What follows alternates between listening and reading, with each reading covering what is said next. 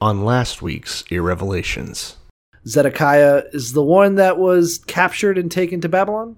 And he had his eyes poked out, right? Had his eyes poked out. Yeah. After his kids were murdered in front of him. F- around and find out. It's like it's like laundering dirty money except incest. Why are you doing this, Judah? And he's like, because your great great great great great grandfather f- your great great great great great great grandfather's whore wife. They came from Shem, Shemites, Semites. Get it?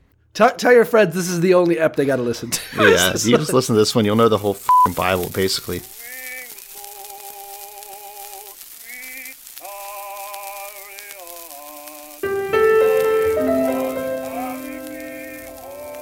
Before we turn to the word, I would like to say this. I can't be a big blessing to people if I'm poor and broke and depressed and I don't feel good about Blessed myself. are they which are persecuted for righteousness' sake. I believe in a literal burning Bible hell just as strongly as I believe in a beautiful heaven. No, no, no. Not God bless America. God damn America. Just in the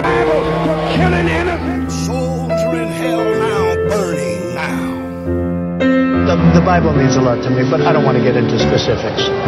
Pray this simple prayer Lord, speak to me. No, but she uh she was not an integral part of that case by any means, as far as I can tell. And uh they did a no knock warrant, which are now illegal, I guess, in Kentucky. Should be. I mean, stupid. Yeah. There's, But- I mean, unless you're literally dealing with like the leader of ISIS, I don't like. How? Why do you need a no knock raid on some Uh, EMT who's who's like ex boyfriend deals weed? the only yeah the only way we could possibly safely interview a woman loosely related to a drug dealer is to show up in the middle of the night guns drawn that's Yeah. that's the only way to handle that situation Uh, the thing that's really fucked up is not only so the way the did you see that the day that they decided not to charge the cops for it? Well they Right. did charge one cop but only for shooting into the neighbor's house. No charges about killing her. Right. only only because they could have endangered the white neighbors. Yeah you might have killed a white person sir. Yeah. And, and, you'll have to live with they- that for the rest of your life. Not, not only did they do that but they did it on like the anniversary day of Emmett Till's murderers Till, being right. acquitted which is Perfect. insane. Like come on god's just the racist god is just winking I, I'm, I'm on our mutual youth pastor's Facebook page. and, Oh, good. And God bless his little heart, or oversized elephantitis sized heart, but um, uh, his Liddy sized heart. Uh, because he, he does post things like, oh, you know, this is something to highlight about Black Lives Matter, and we should be making more of an effort to pursue justice. And the amount of people who are talking to a pastor as a Christian as if he doesn't know what the fuck he's talking about from the point of view of a Christian. Take that for whatever it is. Yeah, but yeah. people be like, uh, excuse you, Mr. Pastor, but obviously Jesus Christ would have taken the uh, position of supporting the police state for yeah uh, he- he's, he's a wrongfully professional murdering somebody. theologian this Yeah. guy went to fucking seminary and just his you know his one failing is that an evangelical is that he actually like cares about people i think Yeah, that's your failing, big guy. huge Uh, because like that. the amount of people that are like, oh, they're saying it's racist because they were serving a warrant, and uh, the boyfriend shouldn't have fought back when people bust into his Oh house in the middle of the night. Not the way that I would fight. The fact that George Zimmerman tracking someone down and then being like, well, he had to defend himself. That's your right. What about this guy But defend himself? Well, don't do that. don't defend yourself against cops that are breaking into your it home depends. What color are the two people? Because that decides who gets to defend from what. that's right that's right there's a whole hierarchy too you know it's not just I, a I, I love I love the bullshit. Like they're like, oh, like pretending that like, oh, well, this is a good debate, and I'm glad we're having a conversation. But, uh, but have you thought about Candace Owen? She doesn't sugarcoat things. Like, God, you're Oh, such fucking trash, the lot of you, you know, or uh, or, or just this general from our from our Northwest Florida shithead pack of people, you know, the be like, hey, have you seen this YouTube video about how social justice isn't justice? Kind of makes you think black people are deserved it. I'm like, yeah, you got me. Oh yeah, this is totally. Fucking dumb. yeah if i see one more PragerU video posted by a friend of ours i'm going on an actual that's a that's a fucking promise. Oh boy. You know who I hate more than uh, the people that we grew up with, though. Sure. It it's inexplicable little wedge of the population uh, that's Catholic weebs. I know, I know what you're talking about. There Yeah. is a, uh, I have, you know, obviously I'm a big fan of uh, observing Catholics from a distance. Um, as an atheist, there's no, you know, it's not like a Protestant Catholic thing. It's just a normal atheist. Like Catholics are the weirdest Christians. Yes. But uh, one of the ones, I, one of the one of the weird cultural phenomenons, in my opinion, that I, that I think we've both noticed is traditional Catholic Catholics and weeb culture. Yeah. Like this weird being like we have Deus Vult, also anime, and cat it's fascinating because it's all very fetishy to me. right? Like they're not. I don't even think they're into like God, but it's like this idea of like having. Oh, this I made the Sistine Chapel. This is. It's very racist. Let's be clear for one thing. It's very Western culture dom is dominant type bullshit. Like usually, Right. it's weird how when you get that Venn diagram, there's kind of a third bubble too that's like just being a Nazi that Right. kind of is Right. like creeping in. There, there, But, there uh, is a there is a three way Venn diagram that is white supremacy, Nazism, traditional Catholic values, and love of anime, cat girls, manga, and general weeb culture. And where Yes. they meet is sickening. It's the worst place Great. on the planet. Is- it's like that one of it's like uh, a job that pays you a lot, a jo- you know, something that you're good at and something you love doing. You know, it's like that. that if you can find if you can find where they meet. yeah. Um, Because yeah, the guy's like, yeah, we must take back the Holy Land. Ooh, woo! Here's me in my furry suit. I'm like, what is what? And there's so many of them, and they're such a weird, but one of my favorite things, of course. It's awful. It's so awful. If you if you follow us on Twitter, we've been getting into a couple of those. Which, Yeah, and then were you going to someone bring one on on the podcast? Is that ever going to happen again? Yeah, I'm trying. Uh, I'm definitely work. That's the next angle I want to get is a, is a weirdo like that. Yeah. Um, because the other guy was the, Unget was too level. We need we need some fucking lunacy. You know, Uh, yeah. someone- I, I, I gonna swing for the fences.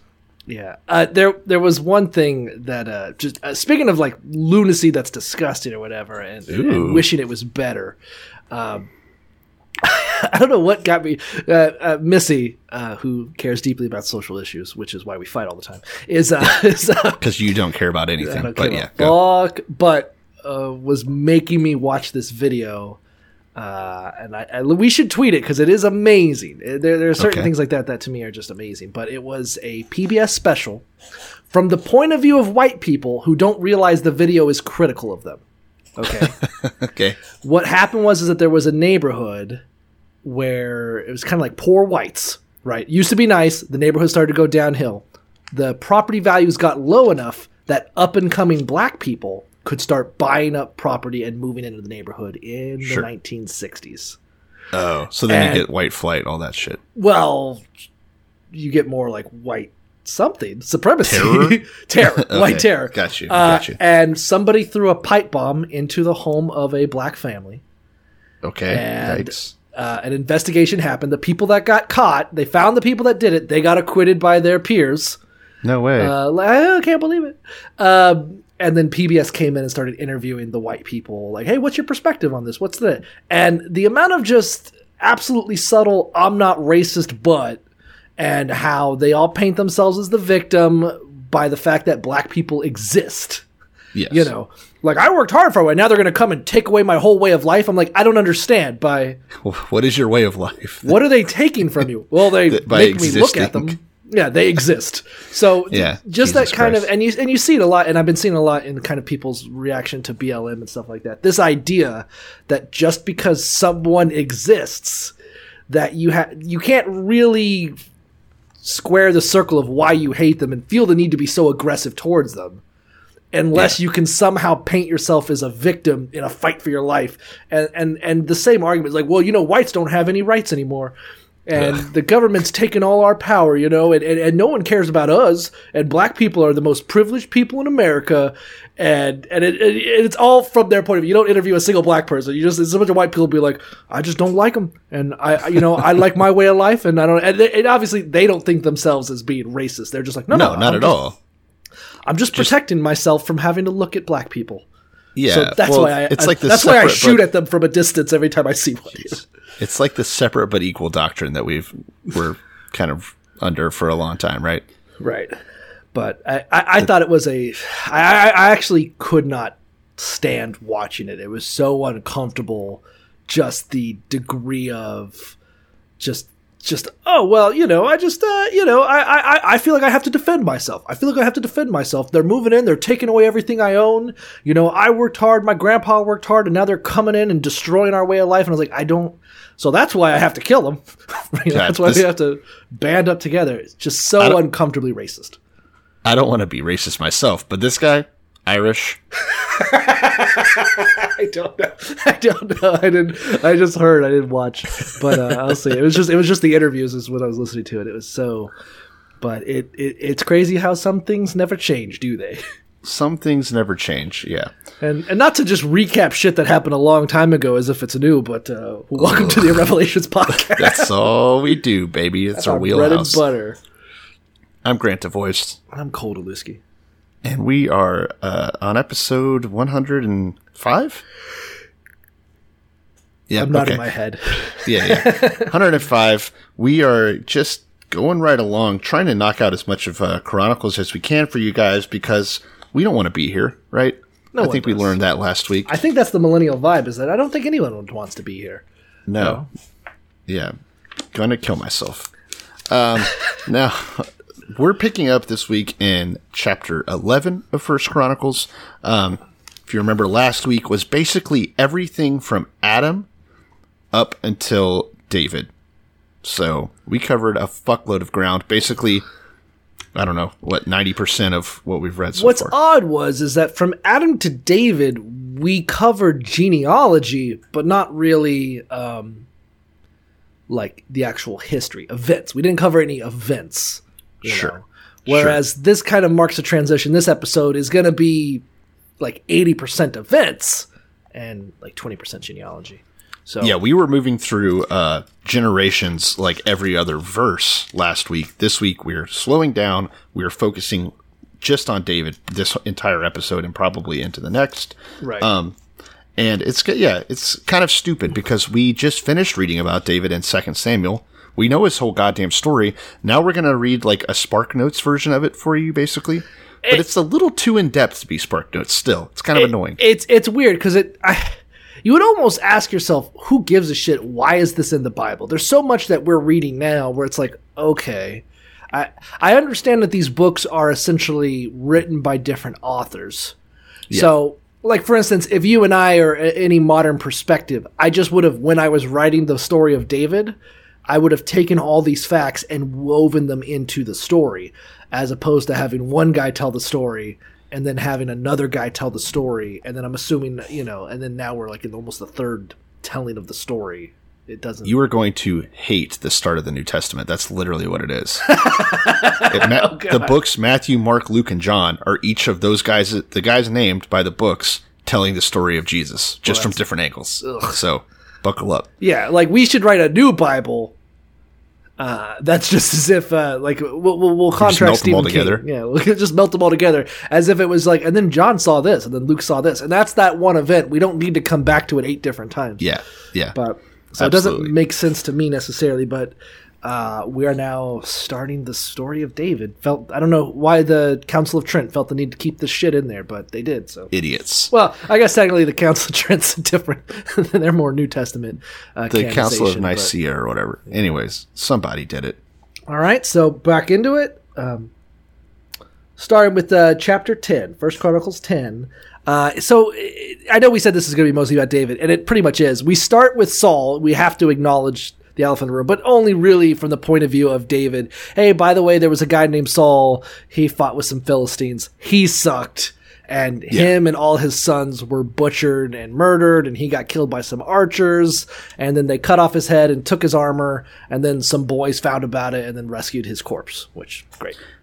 Yeah, and interestingly, uh, Saul kind of got a little bit in that last ch- uh, episode that we did because it went through his genealogy. Seems kind of dumb though, considering what's about to happen to his genealogy. But yeah, I mean, we've talked I- about him. Yeah, chapter 10, eh, we're, we're just kind of blowing through it. Chapter 10 is like, hey, this is the story of Saul, but it's a very spark notes just to kind of like, yeah, there was a king before David. He was Saul.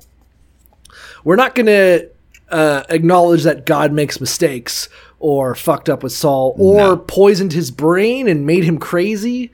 Because Yeah.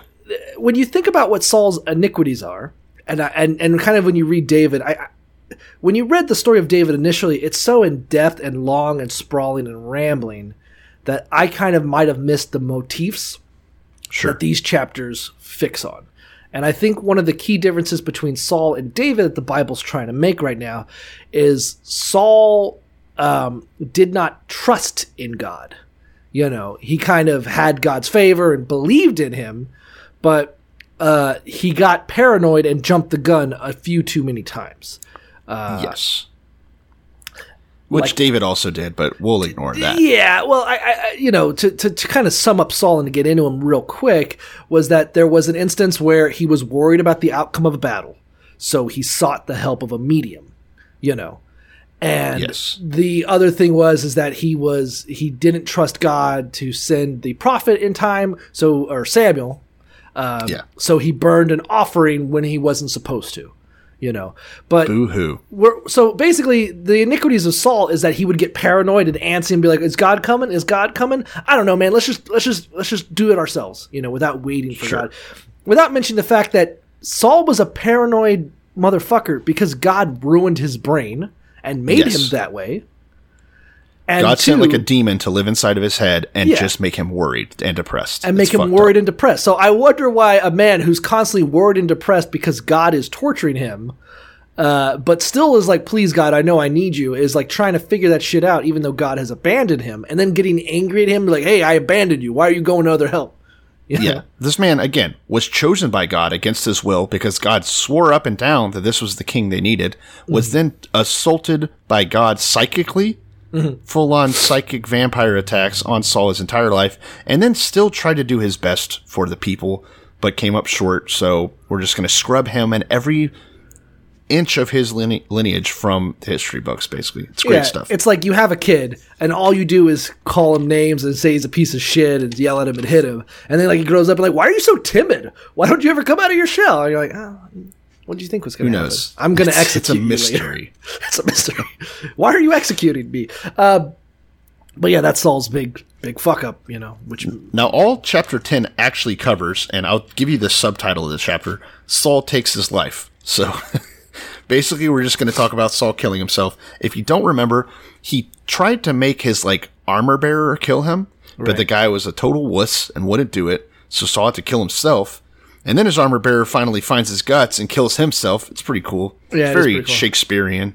yeah, Saul was injured by arrows, knew he couldn't escape, decided to uh, take the hero's way out and not let himself be captured and have his eyes plucked out by a bunch of filthy Philistines. That's right. But I'm sure they did anyway. Oh yeah, I would have I would have raped that corpse. Yep. Uh, okay. Um. So what else? Yeah, we talk about Saul a little bit. We talk about what happened after Saul died. So he kills himself. The Philistines come in and just wreck the fucking shop. Right? They they're putting in shrines to Dagon. They're fucking, or rather, they took his body to the shrine of Dagon. But they're just they fuck up Jerusalem. It's no longer uh held by the Jews. Yeah, the the the theme of ten is p- a part like the ending is that Saul was a king. He wasn't a good enough king. He tried to fight the Philistines. He ended up getting his ass handed to him, and his death has reverberations of fear in his people, so that they flee, and the Philistines just set up shop in the cities that the Israelites flee.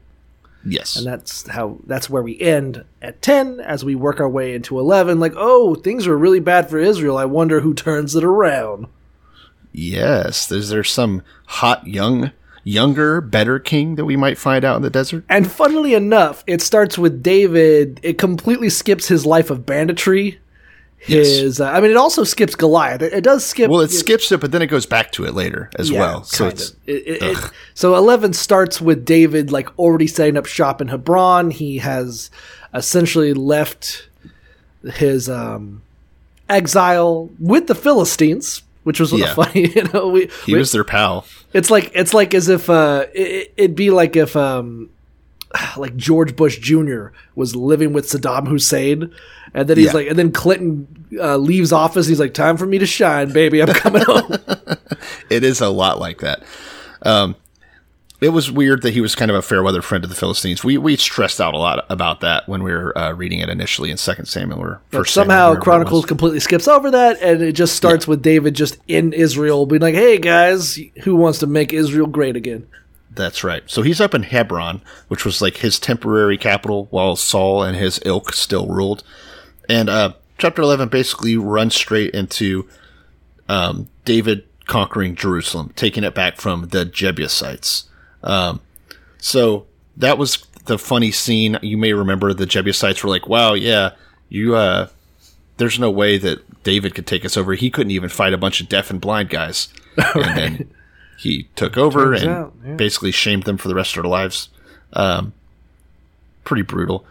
Uh, and and then it gets into his warriors. Now, David famously had like a retinue of these, I guess, uh, foreigners, right? He liked to keep an exotic bodyguard setup. Were they foreigners? I know. So my understanding of it was, and then yeah, correct me when, I, when I'm finished here. But my understanding was is that we make mention of his thirty valiant men. You know Yes. that David had thirty valiant men who aren't really mentioned originally. There's a few we we know about um, Like Uriah. Uriah. We know about uh, Joab. We know about Amasa. We we know we probably know about ten of them. And then Yeah. and then there was a couple that were mentioned like oh there was a guy that you know killed two lions and then a guy that was like a lion. You're like cool you know like these little they're, they're not really mentioned in depth and then for some reason now we're getting back into them you know Yeah, it's more of like a. Yeah, it's like the the, the background on his uh, entourage. I guess. is yeah only way of but it's it. kind of got this like Ocean's Eleven getting the crew back together kind of vibe you know It does. It has these stupid feats that it goes into. So first off, you have to know David had like a, I guess his inner circle was like these thirty warriors, but then they had the mighty three warriors who were like the inner inner circle. But then those three guys had one guy who was like chief among them. Um, it's very complicated, but basically it introduces bot- his bottom bitch yeah yeah I've got It my introduced- stable of valiant men but there's the one that's the best Yeah, yeah, yeah. Which is funny because he also had a stable of women um, that he raped. Okay, so first off, it introduces us to uh, his chief officers of, of the three. So one of them is uh, Jashobeam, who's a Hachmonite. So again, I think these guys are all foreigners because Hachmonite is not something. I mean, to be fair, David has spent a lot of time abroad. Yeah, exactly. So I think he was collecting like scamps as he went around. Um, so this guy famously uh, raised his spear against 300 men alone and killed them in one encounter. So basically, if the Persians has had him, the whole Greek situation would have been a lot easier. This guy wiped out 300 like no problem. Should have brought Um, some Jews along. Yeah, he should have, and he owned them too. Yeah. So he could have. He now that I think about he it. probably was just racist. Yeah, he was. Never, Uh, never so- be an anti-Semite when it comes to killing people. Do not. Uh, Only Hitler had thought got- of that. Okay, just are you done with the joke? Can I keep going with the Bible? Yeah, yeah, yeah. Okay, so uh, you also had you also had Dodai, the Ahachite. These okay, most of these words that it has have to be made up, right? Looking ahead, you've got Pelonites, you've got Anathoths, Hushathites, Pirathonites, you've got Shaalbonites, Baharumites. These are made up, right? These yeah, are real for people. sure. I don't believe any of it. Do you think any of them are? They I don't, be. I don't know, but again, you know, as I just mentioned, Benaiah, he killed two lion-like heroes of Moab, and then also a lion. Like, eh, probably could have just said the part about where he killed a lion. I don't know. Yeah, I I don't know. It tries to tell us that there's these three guys that are at the top of the 30, but it only names two of them, right? Am I crazy? No, you're you're you're not wrong. He's like, and then he had three mighty guys. Number one, this dude. Number two, this dude. Next chapter. And then just trails off. Yeah, Yeah. Uh, then it talks about um, Abishai, who is Joab's brother, and how he was kind of in charge of the three top guys, but wasn't one of them. So it's like, I don't. The way that these guys do numbers sucks. Like, I don't know. And, and we mentioned Asahel, Joab, and uh, is it Adonishai? I can't remember where that name is. Uh, Asahel was the one that was murdered. Oh, Abishai. Abishai, yeah. Yeah, yeah. Because Abishai was Asahel's brother and Joab's brother. I, I wonder. I, this would make sense, and I assume that there are like tales and Yeah. like fables involving these guys on like little adventures. That Yeah, would like make Knights sense. a Round like- Table Yeah, exactly. You know, like, and then that was when Abishai fought that woman, that blind woman at the well. And you're like, great, I love that story. Beat the shit, pummeled her to death. Beat the fucking shit out of her. She cut line. She didn't know there was a line, but still. I mean, honestly, that sounds too cool for these guys to do. you know, and you're like, you're like, oh, everyone loves that story. All the kids, when it's bedtime, they're like, tell me about the blind woman at the well that cut in line that got kicked, and he's like, yeah, that's my favorite. Shit. And then now they're Shit just kind of referencing it, like, you know, yeah, it, it would make sense if that were the case. I assume so, but from the from just what we're reading, I'm like, cool. And then there was a guy who opened a door really hard and ripped it off its hinges, and everyone was like, whoa. And that's the So only neat. that's the only facts we have about his life. So cool. Yeah, it tells us that it just kind of gives us some random exploits of these guys. Like uh, Benaiah, he uh, killed an Egyptian who was five cubits tall, which is seven and a half feet tall. Yes, fucking big old Egyptian boy. Yeah. That's a big ass Egyptian. Um, uh, all, yeah, just stupid shit. I don't know. it's fun, I guess. I don't know. Yeah. So, so basically, it's like. By the way, uh, David was in Hebron. He took basically his early Philadelphia, and he's like, "We got to make a real capital. We're going to, uh, you know, D.C. or whatever the fuck. Uh, but we're going to make Jerusalem the real capital." So he takes it and names it the city of David because a fortified city. And then it's just talking about, and then these were his thirty mighty men. We're only going to name, I don't know, some of them. Just know that there was 30. We're going to talk about a couple. Uzziah. Funny that, um, you know, Uriah's in there. Uh, Yeah. It's just like, Doesn't then- really go into Ur- Uriah's background though, huh? yeah. I mean, we talked about him initially that he was one of the mighty men, but it doesn't, for some reason, it just seems to skip over. And then Uriah, who saved David's life three times. Like, I'd be like, oh, that's no good.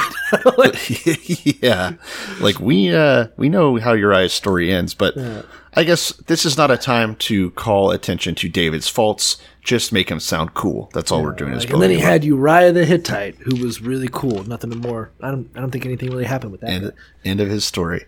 Um, in case you're not getting it, the joke is that Uriah's wife was Jezebel, who wait Jezebel? No, no, no, Bathsheba. no, Bathsheba. Yeah. But yeah, Uriah's wife was Bathsheba, who David had Uriah killed so that he could steal. Now, um, that's the end of chapter 11. So that introduced his 30 core warriors. Now, in chapter 12, we're cutting back. So he's on Hebron in that story. Chapter 12, we're cutting back to when he was in Ziklag, which is before Saul died. So, Yeah, it doesn't make sense. really It- frustrating. so, But it Ziklag is basically Philistine territory. David went there, was accepted with open arms because he was seen as a rebel against Saul. Enemy of my enemy is my friend, right? yeah, they were like, "Who's this famous anti-Semite David?"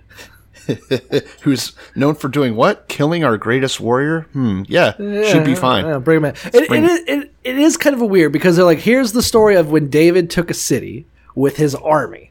And then it's like, Yeah. and this was David's generals who he collected after he had an army already. And then Yes. chapter 12 is like, and then here's how he built that army. Uh, it's really just the timeline is off. and we kind of we kind of mentioned this in in First Samuel, I think, where to to sum up this kind of part is David was living as an exile, and he's just kind of a rallying cause for disaffected bums. You Yeah. know, that he, he's amassing a force, but it's just kind of a force of people who are like, I'm sick of Israel. I'm going to start my own thing. The first Proud Boys. is yeah, how I would wouldn't say bums. I would say violent assholes. Yeah, like Proud Boys. The Proud Boys. yeah, you know he was this was the first this was the first uniting the right movement of really David was. in exile being like don't worry we're going to deal with those liberal elites in Jew in, in Jewtown up there yeah. David getting in his uh, charger, I mean chariot, and driving into crowds of Jews. yeah Uh, I, I just I just imagine David butt fucking himself with a dildo to prove he's not gay and then being like we're going to have to do something about those liberal Jew elites back in Israel and everyone's like yeah Yeah, That's David's def- definitely a piece of work, especially at this stage. He actually, uh, and let's get into it. So it's it's telling us about in chapter twelve. It's telling us about um, men that were coming to David while he was in Ziklag in exile. So it kind of goes through a list of like all these people and their lineage. Um, it talks about different tri- groups from different tribes that defected to him. So some Gadites came to him at his stronghold out in the wilderness, where he was like this desert prince. Because remember, at this point, he had already been anointed by Sam Samuel Samuel, or Elisha. Samuel. Okay, No, it would have been them. So, yeah. Samuel. Elisha was well, well after. So he was anointed by Samuel. So he is in God's eyes the king, which is why this is a very interesting dynamic between him and Saul. That's a very the whole thing of David versus Saul is kind of weird. So Saul fucked up, and Samuel was like, "You fucked up. God's going to destroy you and your line. Eventually, you'll see." Uh, and then takes a young boy named David, douses him in oil like priests do, takes you in private, douses you in lube, That's right. and then Samuel just leaves. And then David happens to have a couple of events that allow him to rise to power. But he was anointed king, you know, As decades. Yeah, as a child, as a baby. Yeah. Uh, you know, not a Yeah. baby, but a, a young boy. He was anointed king. I don't think there's any indication that like he's king now. He's just like destined, you know. It's a it's a blessing. It's whatever, you know. It's a prophetic sort of blessing. So I, the fact that he was living in exile wasn't like God's like you're the king. I, I think it was just like you're going to be king. yeah, yeah, I guess. But I mean, And, semantics. and I feel that way because of reading Kings and the way God would like be like, listen, you fucked up, and like, a, but he always does time delay retribution. yeah, yeah, yeah. You're technically So- in charge, and you're going to live 50 years, but don't worry, your kids are going to get it bad, you know. So it, you know, Yeah, and did. Let's, I don't think that I don't think yeah, I don't, I don't think the cutoff is the second God makes that decision. He he, it has to go through some bureaucracy in heaven or some shit. fair. So he's out there. He's in Ziklag. We've got Gadites defecting to him. It's listing all these dudes' names, which obviously we don't care. Um, like it kind of gives you the hierarchy of of who was his chief warrior and who was under them. Um, it tells you about uh, some Benjamites that came and some men from Judah that came to join David. So you, they're just hemorrhaging soldiers, basically, from Israel, from surrounding areas. Um, and David is just kind of soaking these guys up and amassing force. Yeah, there, uh, essentially Israel is doing it. Israel, first of all, is a unified country at this time. Just as a reminder, uh, David is living as a bandit king out in the desert, and people are crossing the Jordan, fleeing Israel to come live with him as a bandit king in the hills. You know, kind of Yes. a um, I don't know, Osama bin Laden type. very much. Um, before he got famous and did his, you know, Yeah. piece de resistance. So, uh, you've got the, in the meantime, David is also just doing like raids on other people's, not on Israelites, I don't think, but just on like little, you know, whatever in the desert, uh, little civilizations. He- well, he was killing allies of the Philistines. Yeah, not the Philistines, but like the their other weird buddies. But yeah, people that were allied with the Philistines and then being like, yep, killed a bunch of Jews today. And he's like, you're a good boy. But if we recall, to keep this secret, you know, because obviously it isn't like David could just start a sheep farm like his ancestors and, no. you know, live peaceably in the mountains. The only way he knows how to make money is by murdering and raping. Uh, and keeping all his boys happy. So he has to fight and kill somebody. So he kills, uh, you know, Canaanites, but he has to Yes. murder women and children to keep a secret because it's all about him living that lie. Yes, that's right. It's uh it's kind of disgusting. Um in the meantime, uh let's see, this is the part where they get David to join them, uh the the Philistines to go try to take on uh Saul, but of course he ends up being cast out of the army because all of the Philistine generals are like nervous that he's going to turn on them. So that kind of delays him getting to wipe out Saul. Rightly so. yeah. Yeah. Um, so then it, it kind of just like trails off here that he's getting a bunch of guys, and then suddenly it hops back to Hebron. All right, so now we're post Saul, right? Uh, Saul has killed himself. David's in Hebron. I guess this is when Ishbosheth would have been the leader, probably. Yes. Yeah. So Ishbosheth is Saul's son, not Jonathan, the hot one, his shittier son. Ishbosheth is ruling Israel, and David is up in Hebron, north of, of Judah. And uh, it tells us in detail how many people from each tribe of Israel came to join him. And it's a lot of fucking It people. was some people. I didn't do the math. It was an army. Who cares? yeah. 200,000, quarter million, something like that. If we cared, Um, and honestly, we should eventually start. I know we always say we're going to cover in the recap, but at some point we should go back. This is going to be one of those things we should cover in the recap where we talk about the numbers that are mentioned in Chronicles versus the numbers that are mentioned in First Samuel. yeah, uh, boring. So we do know uh, for sure that he got a ton of guys from most of the tribes. However, Issachar, Zebulun, and Naphtali just sent him a bunch of donkeys and raisin cakes, which is great. Yeah, uh, I mean, you need that for war. road snacks. Not That's- everybody, you know, everyone gave what they could, which is fine. Yeah. Some gave cakes. all. All gave some. Oh goddamn. uh, so that's the end of chapter twelve. Yada yada yada. He has a bunch of warriors now, um, and then we skip again in chapter thirteen because we're looking at a totally different story at a different time period. So now David is the king and is in Jerusalem. Okay, so again, hopping forward, Saul's lineage is now gone. Um, these are like little like vignettes, kind of. I don't know how to describe it, this. it, it is. It's almost as if I would describe the way that we're describing David as if someone who knew David is like working in a field, and then every now and then he thinks about him, you know, and he's like, Ooh, okay. "Remember that time he had those generals? Oh, those were the days. Remember that time he had an army? Boy, those were the days." And now it's like, "Remember that time he brought the Ark of the Covenant back?" Kind of, you know. yeah, like, it's definitely it's his like greatest hits. it's We're- the we're- we're It's about a, it's a, it's an anthology. It's a, a, a sizzle reel, they call it in the ad Ah, that's right, that's right. industry. So, uh, yeah, it's just this like bullshit. But uh, if you remember, the story of the ark is that it was where it was in uh somewhere weird. I forget. I think it was in Bethlehem.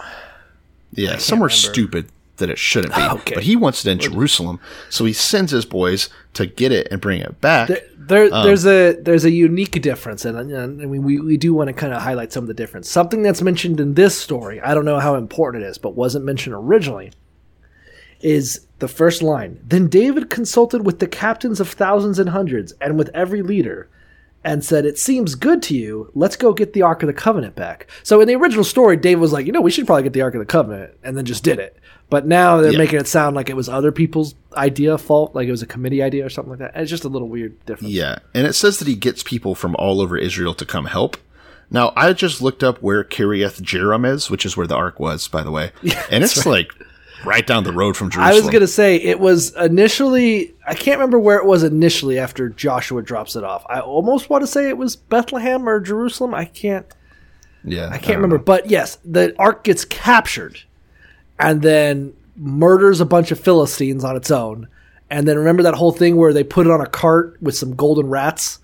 Yeah, and they're yeah, like, yeah. you do your own thing. And then when it shows up, it like the Jews are like, yeah, the Ark of the Covenant's here, and they like kill the oxen, they burn the cart, and they're like, yeah, the Ark's here, the Ark's here, and then the Ark starts killing Jews, and they're like, okay, take that thing to Kirjath Jearim and get rid of it. So that's where yeah, it's been sitting. Stow that shit. It had been sitting there as like a fucking. It might as well have been a giant tub of shit to the Jews. Like, yeah, put Yeah. that thing away, get rid of it, and then got. And then David was like, you know, that thing's super dangerous, but uh, let's bring it back into the house. You know, Yeah, it's over there just Chernobyling people. I was gonna say it's like a Um, violent pit bull that already mauled four kids, and then you send it to your aunt who has a bunch of pit bulls too, and she like, and then like you're just thinking like that dog was a good dog. Remember how he would sit up and you're like, you're ignoring a lot of things. You're you're definitely remembered it with rose tinted glasses. Like let's bring it home. Like I don't know, you've got a bunch of toddlers. And sure enough, as they're bringing it home, they're at the threshing floor of Chidon, and one of David's boys, Uzzah, reaches out to t- steady the ark because it was going to fall off the fucking oxen cart. Boom, dead. Drops fucking out. So yeah, it's a dangerous little toy that David has. Uh, Which did we? here. Whatever happened to the Ark of the Covenant? Did we mention that? I know that um, the Babylonians sacked Jerusalem, but oddly absent Oh. from the end of Second Kings is talking about what happened to the Ark. I, I know mean, they sacked they the temple. down. It's reason took a big old shit. in it. Um, yeah, the Babylonians definitely sacked the temple, which is where the ark is, last we heard, but there's no mention of what they did with it. Kind of interesting. Um, if we recall from the Deuteronomical period, the way the reason why this happens is, uh, and this is kind of the, the the point of the story is David's like, you know what? Let's go get the Ark of the Covenant back.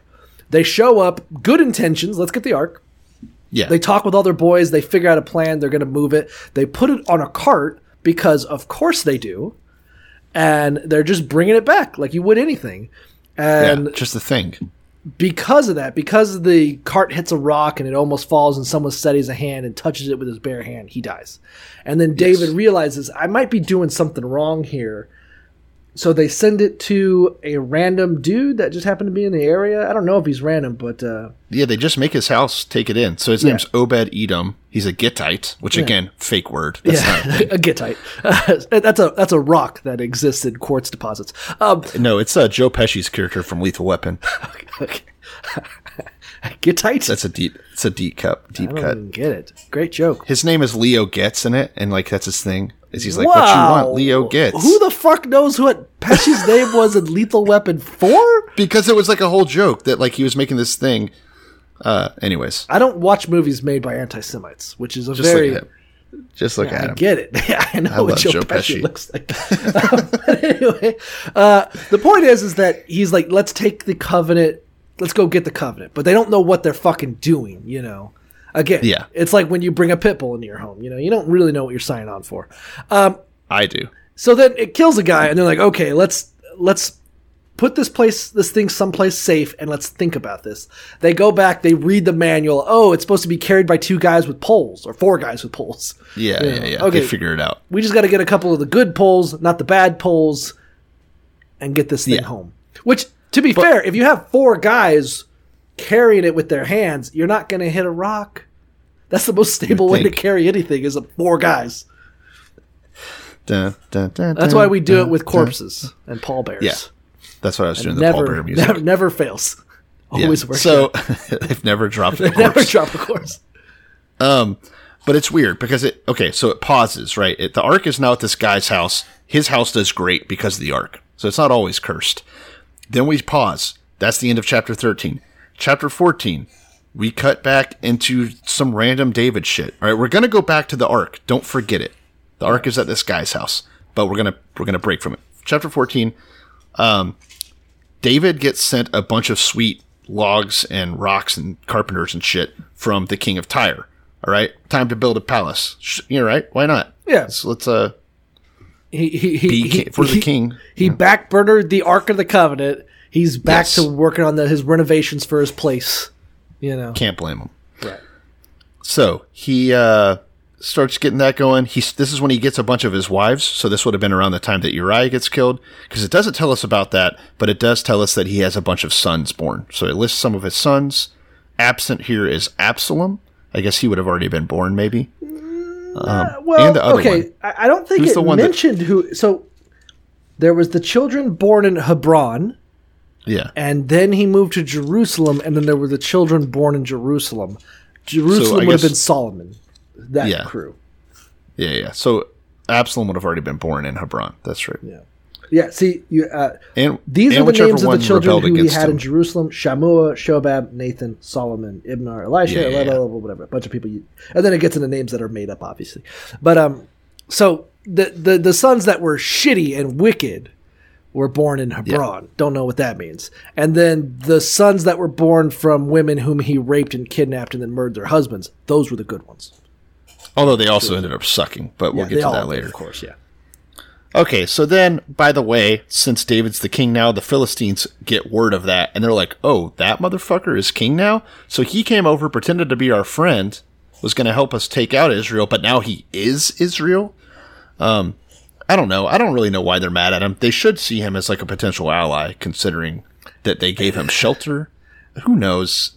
Yeah, I mean, well, Politics suck. So David David came to live with them. They gave him a seat of power. He did nothing really but betray them. Yeah. But kill their allies and live like a shithead and murder and rape. And then the one time, and then the second they were like, "Hey, I don't think we should bring him when we fight our own people. We don't trust him." He's like, "You don't trust me? Well, I'm gonna go start a. I'm gonna go become the fucking king of the enemies and then fight you all over again." Like, all right, yeah. friends like these. Uh, they're raiding him. Um, he's beating the shit out of them, of course. So this is peak David. This is like when he's going to be the best he ever is. Um, he uh, God gives him some tricks to play where he like circles around. I don't even remember that story. I'm guessing we read it though, but he he circles around and then God actually fights the Philistines on his behalf and all kinds of just wild shit. But whatever. thousand yard view of this shit. Um, Saul fought the Philistines, did not Yeah. trust in God, did his own Correct. burns, went to a medium, fought them, lost. David still fighting the Philistines, is like, let me ask what God wants. Let me talk to the priest. Let's see what God wants to do. God's like, don't worry, they'll be delivered in your hands. David defeats the Philistines. Yeah. So that's the key things is God, uh, Saul didn't trust God. The Philistines defeat him. David did trust God. He defeats the Philistines. And then as sort of like a fucking victory lap, he's like, you know what? Fucking killed the Philistines. That lets me know God loves me. Let's go get that fucking ark. I'm ready now. Yeah. It's like uh, he took a pill that made him ready to perform. Yeah. yeah, yeah, yeah. So, so that's the end of chapter 14. Uh, kicks some Philistine ass. Uh, his, he becomes super famous, and like Cole said, now in chapter 15, he's ready to actually get the ark this time, y'all. I'm gonna do it. I'm gonna move the ark another two miles down the road. And Uh, whereas the first, it is kind of an interesting contrast because the first time he gets the ark, he fails. He went to all the leaders, like, you know, saying, letting it be a democracy almost, like the contrast of a democracy versus a theocracy. First time he asks all the wise men, all the leaders, hey, let's go get the ark. Is everyone cool? And like, okay, how should we do it? Uh, we get, we put on a fucking cart. No big deal. I've carted things. And then fails. And then, kind of the way Saul failed against the Philistines. And then now that he's figured out, oh yeah, God will help you kill people. You just got to do it the You God just got to way. do it the God way. So 15 is him like, okay, let's get the fucking Levites, let's get the Kohathites, the Gershonites, the Meraris, and let's actually go get the Ark of the Covenant the way God says to get the Ark of the Covenant, you know? Yes. So, this time, what does he do? He em- employs, as Cole just said, the Levites. Only they can carry it. They forgot that somehow over the over the fucking years. Because remember all that shit we did in what was it Exodus or Leviticus or Numbers or somewhere? We talked about how to carry it and what kind of like poles you got to have. Somewhere in there, Numbers. Deuteronomy, they all fucking bleed together. But um, yeah, there. So then we- you have there's golden rings on the side of the Ark of the Covenant that you thread poles through to carry Yeah. it.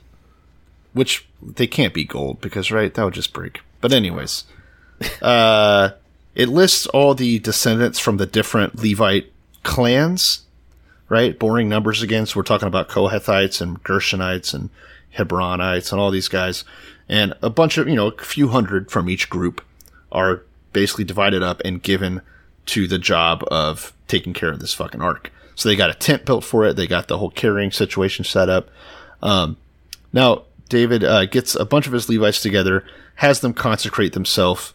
We're doing it the, the God way now. And of course, it works. Um, he then, go, David being a music guy, right? He's a real fucking, uh, what are those guys? Like a, I don't know. He thinks he's real cool because he knows all the like Hipsters. sweet. Yeah, he's a fucking hipster. I don't know why I couldn't think of that word. Um, so he basically gets together uh, li- guys that play lyres and harps and cymbals, and it really digs into like who made up his band. I think it's kind of funny. It, it is kind of funny because I well we I, I feel like we just talked about this last episode where we talked yeah, about we talked about music. Yeah, where he was like, it's like a family business, and there's a couple of Levite children that you do music now. They're like, I don't want to do music. I want to dance. They're like, fuck you, you little shit. You play the. But this is funny because it goes into who played the cymbals. It tells you who played the lyre, who played the harp. It tells you who was doing the singing. It was Really actually one guy. Yeah. Kenaniah, the head Levite, was in charge of singing because he was good at it. That's all it says. Like he had the voice of an angel, like Will Ferrell and uh, Step Brothers. Yeah. Or So- uh, Nope, that's it. That's the only voice of an angel I've ever heard of. It also tells us who the doorkeepers were for the ark. Like, I don't get why. Why does we have to know that guy's name? it, is weird that this is here. Uh, like the mighty men who killed lions, great. The guy who played cymbals, don't care. Oh, yeah. Maybe I care about that. That's kind of neat. But the doorkeeper for the arc, like literally going into the guy that was the bouncer. So It- it we're trying to like- tell the story. It feels like fanfic. David. Like maybe the great great grandson of that guy was in the audience, and then we all know who carried the uh, door, right? And he's just like winking at people. He's like, "I'm gonna get my so grandpa. I'm gonna get so laid tonight. People are gonna remember that. They're gonna ask questions." It's just so stupid that we're trying to do this Chronicles thing where it's like, all right, we're getting into the scope of what happened. We want to show you everything that's happened to the Israelites up to this point. We're in exile. We need to record our history. And then they're like getting off track suddenly. We're like, okay, yeah, there was these guys and these guys and Saul and David. Oh, and let's make sure we talk about the doorkeeper and let's make sure we talk about the guy that played cymbals for David's band. Like, I, I don't see what the point of it is. Like on Yeah. a lot of stuff we say that about, but this is fucking crazy. It, it is. It, it is weird. I mean, because first of all, if we're gonna talk about trivial bullshit that doesn't really matter, Yes. you kind of wonder why. There's a bunch of other things. If you were just trying to fill time, and you know, and hit this word count limit for this essay of a book, you know, Yeah. like, and then the guy that carried the symbol, like, you don't have anything better. Aren't you guys fighting some wars? Isn't there a guy that dug a well? Is there not? You know, is there not nobody more important? The guy that hold the door open? Like, all right, the the doorman. No one cares about doorman. You spit on them, Yeah, that's what they're there for. right? Spit spit cups. Um I don't know. And then it talks more about uh he goes to his commanders that brought the ark up. Uh you know, God God finally helped them. Uh, he gets a fancy robe to wear. I don't know. It's just so, showing that David is settling into his kingship right now. He's got the ark. He's got his band set up. He's the king. He dealt with the Philistines. You know, all is well. I think that's kind of the outro verse. Yeah, I, I think it's all like 15. it's all like, and this is how you do it, boys. You bring the Ark of the Covenant back. You kill seven bulls. You kill seven cows. Got uh, David, who isn't a Levite, was so godly that he was allowed to wear the linen of ephod, save for head priests. You know, Yeah, that's right. That is why it is. it's like when uh, JFK got buried at Arlington. You know, you're like, you didn't really earn that, but that's fine. yeah. um, uh, David comes into the city dancing like a maniac, even though he's wearing these fancy clothes. And if you'll remember, uh, and chapter 15 actually ends on this ominous note uh, that Saul's daughter, Michal, which was David's first wife, right. uh, they got passed around some, but she's back to him now. He is wa- she's watching David dancing and she's just getting pissed. Like, look at this little like Yeah. pretty boy. I got I got torn away from my husband, whom I loved for twenty years, to watch Yes. this little fairy dancing around the street. Yeah, Quite a nonce, Yeah. I think they say in Britain. this is Belland. Yes, yeah. so that's how we end chapter 15. I think that's enough reading for today. yeah, this will be a short app, even though we covered So- five chapters, which is how I like. I, I, I'm liking that. That's how we're gonna, I think, continue to do Chronicles. It's the only way I Yeah. can physically handle it. I feel like we could probably bump this book out in another two, three episodes easy. Fucking do it, but uh, Maybe two. yeah. So so yeah, uh, do things God's way. Things work out. Do things not God's way. He'll cut your head off. That's That's right. God, the Bible sucks. and also don't let women tell you know if you know don't let women tell you you can't dance is also that's right. yeah fuck you bitch Yeah. Hell yeah, brother. Uh, dudes rock. um, I don't know. they, they deserve all the power look at this bitch trying to tell Yeah. the, the, the- michael this one man army one woman army uh representing the old people from footloose you know just like. I'm I'm mad that he's happy. Typical wife status. that guy that killed Uh, my husband and father what a you know well you can't be happy for him you bitch and brothers and everything else, right? Yeah. I don't know. It's insane. She is definitely uh, a slave. It's rough. Trafficked. Um, it was a yeah. This was a horrible read. So again, just to kind of sum things up, we came into this story with Saul's death. We talked about David's random uh, adventures, right? Yeah. And Hebron in uh, Zeb or what was that? Ziklag. So it's hard to it's hard to put my thumb on why we're doing these specific things. Um, but someone thought it was important I mean, that we uh, I- reiterate these. I, I, if I had to take a minute and like look at it again, Yeah, this is kind of coming up to the authorship of Chronicles. This was written after they had been liberated by Cyrus the Great, and they're Yeah. re almost sort of recontextualizing their history. sure. So whereas the original story had a lot more of like God punishing Saul and all the wickedness they did, and every time they fucked up, God hurting them. This is kind of just like, oh yeah, there was a guy named Saul, whatever, he wasn't a good boy, and then there's comes David, good boy David. You know what it's like when God loves you, right? I mean, you get to, you know, imagine being able to come back to your home even though some oppressors have taken it from you. Mm, must feel good. Yeah, yeah, they're definitely highlighting the things that are important to their values at this time that make them feel better about themselves as a people. Right? They're leaving off some of the uh, shady shit because good. they need to pick me up. Right. You know, that's right. I love That- the idea of like the writers of the Bible trying to look for a scapegoat and then kind of choosing Sure. the Benjamites, you know, like Saul's line. They're like, you know, those uh, you know, all our problems are really because of Benjamites. If you think about Yeah. it, if you really think about what they did to us as a society and what they continue to do and the kind of people they are, them Benjamites. There's a bunch of sneaks. I'm, I'm sure we can of- find someone to look down on. yeah. Those rat-like Benjamites. You'll always find somebody, won't you? Yeah. Humanity is is awful. I hate it. What's our uh, What's our Twitter handle? Yeah, if you don't already, you can follow us on Twitter at Bible Pimps. And if you want to send us an email, no one ever has, but if you want to send us an email, a revelationspodcast at gmail.com. If we don't get an email by episode 150, I'm deleting our email address. There is one thing I wanted to mention since no one's listening anymore. This is the end. But uh, so we talked about our trace a object, right? Oh, yeah. As The a ones where you to- like uh, help trafficking victims yeah, and stuff. help trafficking victims. Do you identify this shirt? Do you identify this porch? It's a good way that anyone can kind of help fight uh, sex trafficking, right?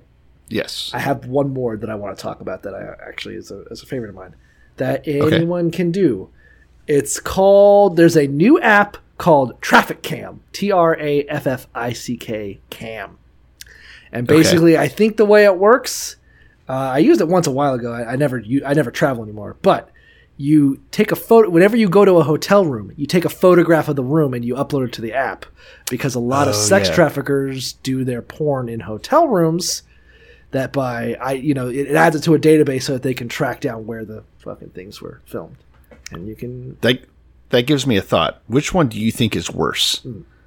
Traffic with a C or traffic with a K? I would love it if they could somehow be like se- traffic sex crimes and there's a Z in there for some reason and you're like yeah that's fucking radical. well, no, I mean, which one is worse for you as an individual whenever you are on the interstate and run into traffic or the fact that people are being trafficked around Oh. the world? Uh, hmm. I'm gonna go with the one that affects me directly. Yeah. Which- street traffic? Yeah, wait, that's what I meant.